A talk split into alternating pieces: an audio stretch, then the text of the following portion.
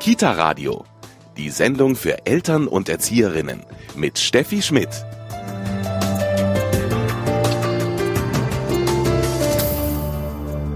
Heute mit einem ganz ungewöhnlichen Thema. Es geht um Labyrinthe. Und ich habe mich mal bei Kindern umgehört, was sie eigentlich überhaupt für Labyrinthe kennen.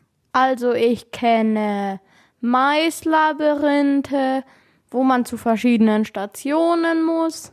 Und ich kenne auch ein Grusellabyrinth. Aber es gibt auch einfach nur Steinlabyrinthe, durch die man einfach durchgehen kann. Manchmal gibt es solche Labyrinthe, die sind dann so, dass man in der Mitte, da ist so ein Kreis dann oft, so das Ziel ist und man das dann geschafft hat. Also ein Labyrinth, das ist in einer Pyramide und da verläuft man sich halt schnell, weil da verschiedene Wege sind. Und dann, wenn man zu den Pfarrer will, der da im Grab liegt, da kommt man halt dann nicht so schnell hin. Labyrinthe, das ist unser Thema im Kita-Radio. Ich spreche heute mit einem richtigen Fachmann darüber. Übrigens, in einem Labyrinth muss man sich nicht immer verirren. Wir werden heute erfahren, was es noch für Labyrinthe gibt und warum jede Kita und Schule und vielleicht auch jede Firma ein Labyrinth haben sollte. Mein Name ist Steffi Schmidt. Schön, dass Sie dabei sind. Kita Radio im Gespräch rund ums Kind. Labyrinthe, das ist heute unser Thema im Kita-Radio. Ein sehr schönes und sehr ausgefallenes Thema trotzdem.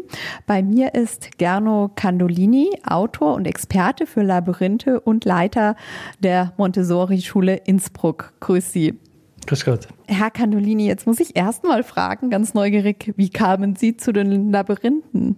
Das war eine zufällige Begegnung und sie hat mir aber gleich von Anfang an sehr fasziniert, weil ich anfangs nicht gewusst habe, was hinter dem Begriff Labyrinth alles verborgen ist. Ein uraltes Kultursymbol der Menschheit. Eben gar nicht das, was man bei uns so als erstes meint, der Irrgarten, sondern eben ein Muster, das meistens nur zweidimensional am Boden aufgezeichnet ist und unseren Lebensweg symbolisiert.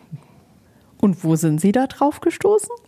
Äh, das war im Zuge einer Parkgestaltung, da ist das Thema Labyrinth aufgetaucht und ich habe mich dann darum gekümmert und habe recherchiert und bin da über den Hermann Kern, der das äh, einmal zusammengefasst hat, gestoßen. Und das war damals die einzige große Arbeit über die Labyrinthe, die es damals gegeben hat. Inzwischen gibt es ja schon viel mehr. Und äh, da war ich dann überrascht und fasziniert und mir gedacht, das muss man jetzt gleich mal ausprobieren. Habe damals ein Labyrinth mit Rasenmäher in die Wiese gemäht und das war dann gleich schon der Anfang von vielen, vielen Entdeckungen und Erfahrungen, die sich dann in der Arbeit mit dem Labyrinth immer wieder fortgesetzt haben. Herr Canolini, ein Labyrinth, das ist nicht klassischerweise so ein Irrgarten, wie man sich das vorstellt, sondern das gibt es aus ganz verschiedenen Materialien, sage ich mal. Was für Labyrinthe gibt es denn? Ja, das Besondere am Labyrinth ist eben, dass es in seiner alten, ursprünglichen Form nur einen Weg zur Mitte hat ohne Sackgassen, ohne Abzweigungen. Äh, nur in der Mitte, da muss man umdrehen, um dann wieder den gleichen Weg äh, zurückzugehen zum Ausgang. Und man muss immer auch das Ganze gehen. Also man kann das nicht irgendwie schneller oder besser oder richtiger machen, sondern die Kunst ist eigentlich, sich darauf einzulassen und es wirklich zu begehen. Weil es ist auch das Begehen eines Labyrinthes nicht einfach weil viele hören frühzeitig auf oder sagen, na, das dauert mir zu lang oder ist mir zu anstrengend. Ich will die Sachen schnell haben, sonst interessieren sie mich nicht. Und dann erreicht man die Mitte natürlich auch nicht. Also man braucht Ruhe und Geduld. Genau, wie bei allen wichtigen Dingen im Leben. Und äh, diese alten Labyrinthe, die sind einfach nur am Boden aufgezeichnet oder aufgelegt worden mit Steinen. Mosaiklabyrinthe kennt man. Ähm, Viele Labyrinthe werden wahrscheinlich einfach nur in den Boden geritzt worden sein äh, und sind wieder verschwunden. Und das, was sich halt über die Jahrhunderte oder sogar Jahrtausende erhalten hatte, das sind diese Steinlabyrinthe und später dann äh, auch Labyrinthe, die mit Steinplatten, verschiedenen fernwiegenden Platten an verschiedenen Orten äh, gebaut und gelegt worden sind. Warum übt denn das Labyrinth so eine große Faszination auf ja, Erwachsene und Kinder aus? Auf Kinder besonders eben. Das war damals schon beim ersten Labyrinth so, dass dann die Kinder gekommen sind und gefragt haben, was machst du da? Und äh, darf man da durchgehen? Und ja, und äh, in einem gewissen Alter, also zwischen zwei und zehn, gehen sie auch ganz genau die Linien ab, auch wenn man es abkürzen könnte, indem man drüber steigt, was sie aber nicht tun.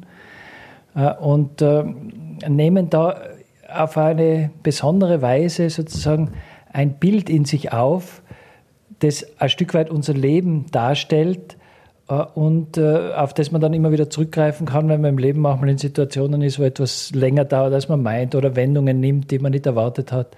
Das bildet sich im Labyrinth sehr schön ab und wenn das Kinder in sich aufnehmen, dann haben sie schon sozusagen eine Grunderfahrung, wie das Leben wirklich ist.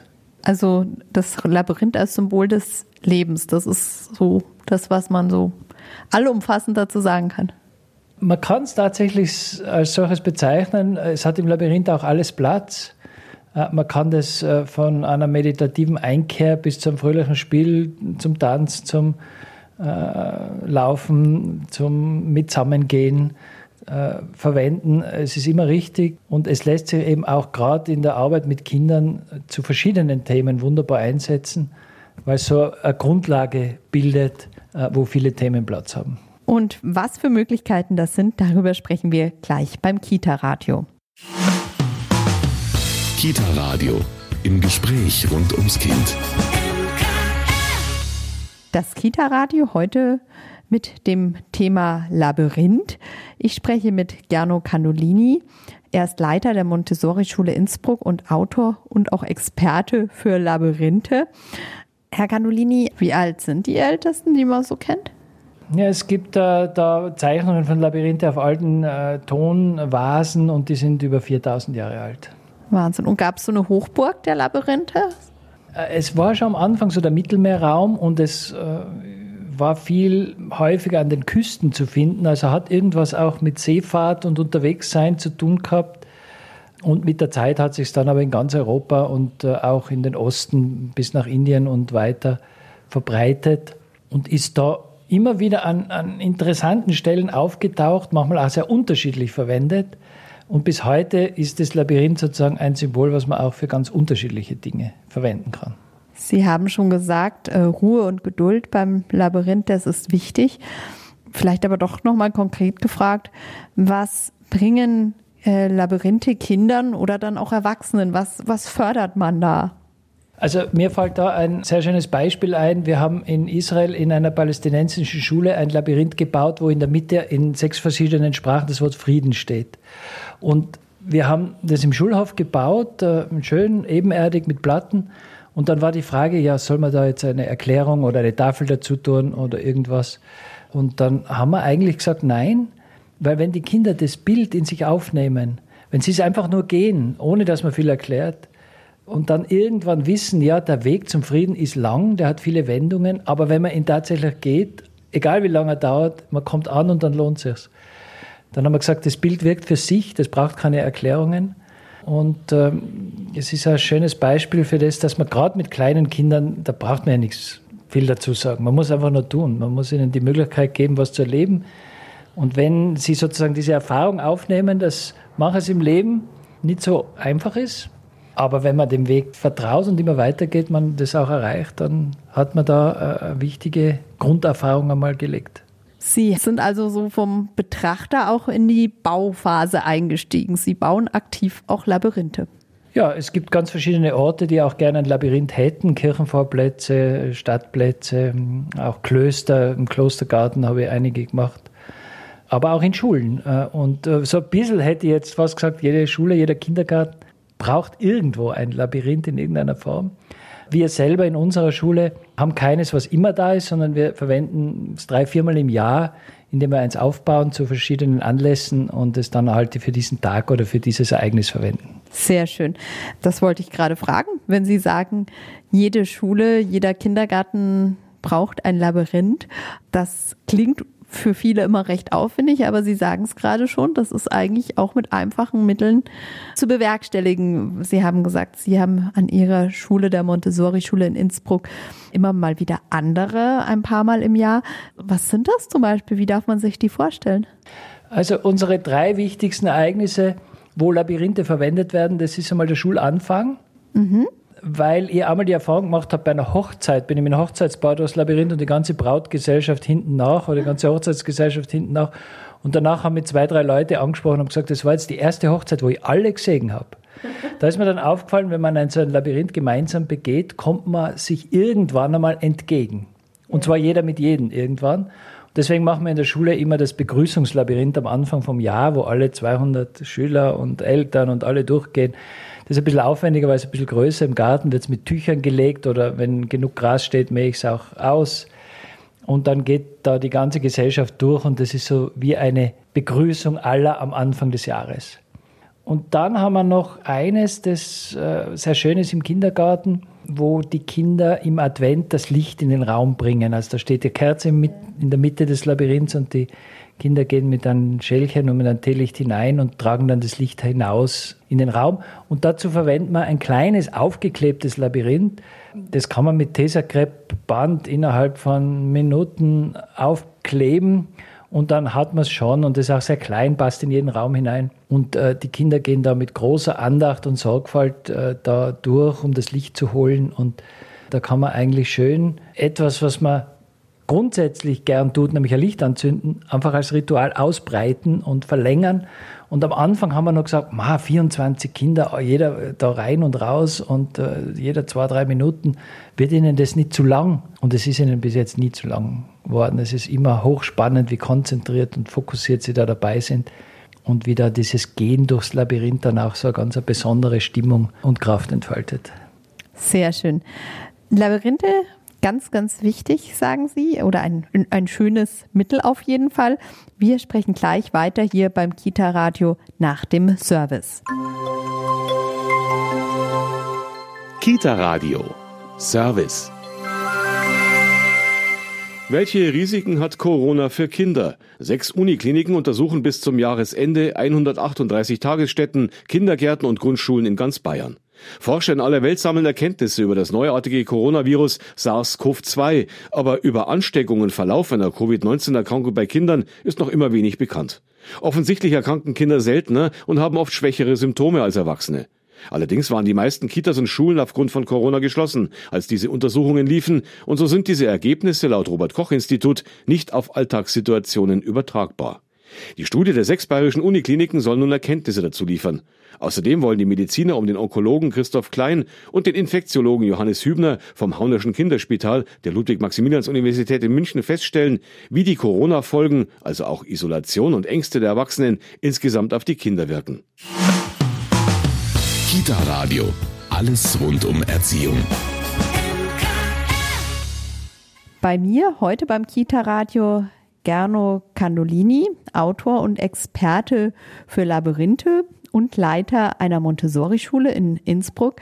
Sie haben schon ein bisschen beschrieben, wie Sie in Ihrer Schule das machen, wie einfach man eigentlich Labyrinthe gestalten kann. Was empfehlen Sie jetzt so den, sage ich mal, Anfängern unter den Labyrinthbauern, wenn man in der Kita das jetzt gerne mal haben möchte. Also wahrscheinlich dann auch erstmal ein, sag ich mal, ich nenne es jetzt mal so mobiles äh, Labyrinth, nichts, was für immer steht.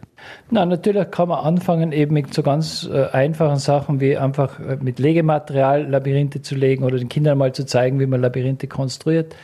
Das mögen sie auch gern oder ihnen einfach einmal die Möglichkeit geben, eins zu begehen, indem man eins aufklebt oder indem man eins auflegt. Man braucht Natürlich, wenn man es jetzt mit irgendeinem Material macht, mit Steinen oder mit äh, Teelichtern, äh, braucht man relativ viel Material.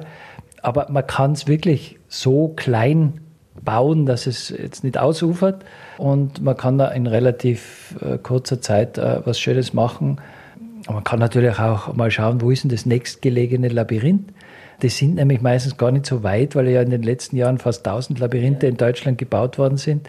Da kann man mal einen Ausflug hinmachen, da kann man mal ähm, was erleben. Gibt es so einen Labyrinthführer? Wo schaut man danach? Ja, es gibt eine Homepage äh, www.begehbarelabyrinthe.de. Da sind sie alle aufgelistet. Wobei eben nicht alle, weil viele werden dort gar nicht eingetragen, sondern man muss sich halt ein bisschen herumhören. Aber da kann man auf jeden Fall einmal damit anfangen. Dann haben Sie gerade schon gesagt, die Kinder können selber die auch konstruieren. Also das ist ja auch was, was sicher ab einem gewissen Alter vielen Spaß macht. Ja, also wir haben gerade im Kindergarten äh, einfach sehr schöne Erfahrungen gemacht, weil das ja eine Altersphase ist, wo die Kinder sich teilweise auch ganz hoch konzentrieren können und ganz fokussiert auf etwas sein können. Und wenn man zum Beispiel so eine Labyrinthvorlage nimmt und äh, sie dürfen dann mit Kaffeebrunnen oder sogar mit Reiskörnern oder mit sowas Kleinem äh, ein Labyrinth auflegen, äh, da können die stundenlang damit beschäftigt sein und das ganz sorgfältig machen. Sehr schön. Dann, Sie haben es vorher schon gesagt, beim Labyrinth ähm, erreicht man irgendwann die Mitte, das Ziel und dann kommt aber der Rückweg der eigentlich genauso ausschaut. Hat der dann auch, sage ich jetzt mal, psychologisch nochmal so eine Bedeutung? Es gibt ja viele berühmte Geschichten, die auch in Labyrinthen spielen. Ähm, da ist einmal diese alte griechische Geschichte mit dem Minotaurus, die legt schon ein paar Spuren, äh, was da alles für Bedeutung drinnen steckt. Und dann gibt es aber andere Geschichten, auch wie zum Beispiel Jona, die Jona-Geschichte, die auch sehr labyrinthisch abläuft, mit Wendungen, mit was, was, was ist denn das Ziel, was er erreicht, ja, in die Stadt Ninive zu gehen, um dort zu predigen. Aber ist es das Ende der Geschichte? Nein. Oft, wenn man das Ziel erreicht hat, ist man ja noch nicht beim Ende der Geschichte angekommen, sondern es geht dann noch einmal darum, dass man das, was man erreicht hat, wirklich selber ins Herz hineinbringt und selber die Erfahrung macht, um was es eigentlich geht, was wirklich wichtig ist. Nämlich, dass man zum Beispiel wieder Jona dann versöhnt ist mit der Stadt und äh, nicht da jetzt den Untergang sich wünscht. Und äh, so spielen viele Geschichten in labyrinthischen Formen sich ab. Und äh, da merkt man dann oft, dass der Weg zum Ziel der eine Teil der Geschichte ist und der Weg dann das, was man dort erfahren hat, ins eigene Leben zu integrieren, der zweite Teil ist. Man nennt den Weg zur Mitte auch den Weg der Erkenntnis und der Weg aus der Mitte heraus den Weg der Liebe. Spannend. Sie haben jetzt schon gerade die Geschichten angesprochen. Die kann man auch sehr gut integrieren. Im Kindergarten beispielsweise sagt man ja nicht nur, ja, Kinder, hier habt ihr jetzt das Labyrinth, schaut's mal, was damit macht, sondern da gibt es ganz viel, was man einbauen kann. Ja, natürlich, der Pädagoge, die Pädagogin ist der Impulsgeber, der auch etwas gestaltet oder etwas äh, initiiert. Und dazu muss man sich halt ein bisschen mit dem Labyrinth befassen und dann kann man mit dem ganz wunderbare Dinge machen, äh, wo die Kinder dann in eine Arbeit hineinkommen oder in eine Bewegung, wo sie dann noch viele Schritte machen, die man vielleicht auch, die manchmal überraschend sind, aber wo sie halt auch den Impuls dazu brauchen, sich mit dem zu beschäftigen. Und Sie wünschen ja die Labyrinthe eigentlich nicht nur den Kindern, sondern den Erwachsenen, jedem eigentlich. Für mich war es das Labyrinth für alle Altersstufen. Ich profitiere auch selber immer wieder davon, wenn mir etwas zu lange dauert, äh, wecke ich ein Labyrinthbild vor meinem inneren Auge und sage, naja gut, sind vielleicht noch nicht alle Wendungen gegangen, gehen wir um die nächste noch herum. Irgendwann werden wir schon ankommen und mache dann auch immer wieder die Erfahrung, dass es tatsächlich so ist, wenn man etwas wirklich will, kann man es auch erreichen, wenn man einfach geduldig am Weg bleibt. Sehr schön. Haben Sie so ein Lieblingslabyrinth? Es gibt große Klassiker wie das Labyrinth in der Kathedrale von Chartres oder immer auch das, was ich gerade als letztes gebaut habe. Das ist auch ein Lieblingslabyrinth immer. Aber ähm, es gibt einfach eine große Vielfalt auch an, an Formen und Designs, sodass äh, jedes auch seinen eigenen Reiz hat. Und der Tipp ist eigentlich für jeden, ob eine Kita, ob eine Schule, aber letztendlich, Sie haben es auch schon vorher gesagt, ein Kloster, ähm, vielleicht auch ein Verlag, sich mal ein eigenes Labyrinth zu schaffen. Ja, man kann es auf jeden Fall auch im Erwachsenenalter für verschiedene Ereignisse, besondere Ereignisse, Hochzeiten, Pensionierung, äh, Weihnachtsfeier verwenden. Ich habe auch schon Geburtstagsfeiern in einem Labyrinth abgehalten und das nette Geschenk in der Mitte. Äh, es ist dann immer auch nochmal was Besonderes. Sehr schön. Und Sie haben schon gesagt, man lernt sich da auf eine ganz neue Art kennen. Wahrscheinlich ist jetzt das Labyrinth nicht so der ideale Ort für die Corona-Zeit, aber es kommen hoffentlich auch wieder andere Zeiten. Die Corona-Zeit ist natürlich auch eine unerwartete Wendung, in die wir da jetzt ja. hineingeraten sind, äh, so wie es im Labyrinth auch ist. Und im Prinzip äh, muss man sich auf diese Dinge einstellen und dann weitergehen und dann kommt man schon wieder heraus. Ich bedanke mich ganz herzlich bei Gerno Candolini, Autor und Experte für Labyrinthe. Äh, das war wirklich, wirklich sehr, sehr spannend. Also, und ich wünsche Ihnen weiter viel Spaß und allen anderen auch beim Labyrinthe bauen und auch entdecken. Kita Radio. Rund ums Kind. Labyrinthe waren heute unser Thema im Kita-Radio. Labyrinthe machen vielen Menschen und vor allem Kindern ganz viel Spaß.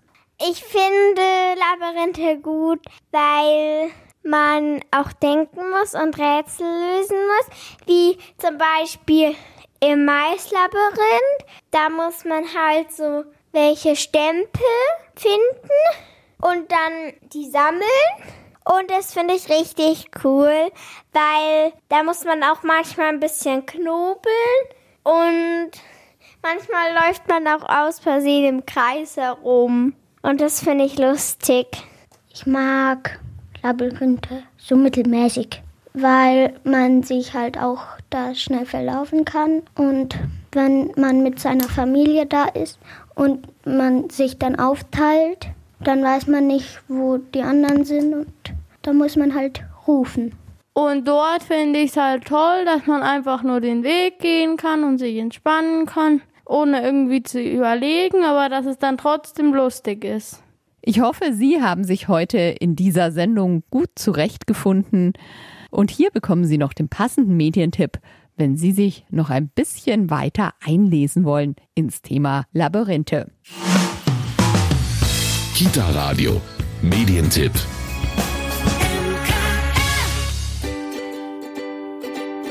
Für Kinder sind Labyrinthe unwiderstehliche Rätsel, die es zu lösen gilt. Konzentriert fahren sie die feinen Linien eines Fingerlabyrinths ab und im Bodenlabyrinth flitzen sie durch die verschlungenen Wege, treffen dabei überraschend auf Freunde und freuen sich über das Erreichen der Mitte. Das Praxisbuch bietet vielfältige Ideen, mit Kindern Labyrinthe zu zeichnen, zu bauen und zu erleben. Im Gruppenraum entstehen Labyrinthe aus Knöpfen, Kaffeebohnen oder Wollfäden. Draußen bauen die Kinder Labyrinthe aus Steinen oder Holz. Zum Jahresende gestalten sie Lichter und Schneelabyrinthe. So entdecken sie das uralte Symbol des Labyrinths als Urbild für das Leben. Labyrinthe mit Kindern erleben ist bei Don Bosco Medien erschienen und kostet 18 Euro. Das war's schon wieder vom Kita Radio für heute. Diese Sendung können Sie nachhören in unserem Podcast bei den bekannten Podcast-Diensten oder aber auf www.kitaradio.de. Mein Name ist Steffi Schmidt. Schön, dass Sie dabei waren. Kita Radio. Rund ums Kind. Jede Woche neu. Auf dem Münchner Kirchenradio.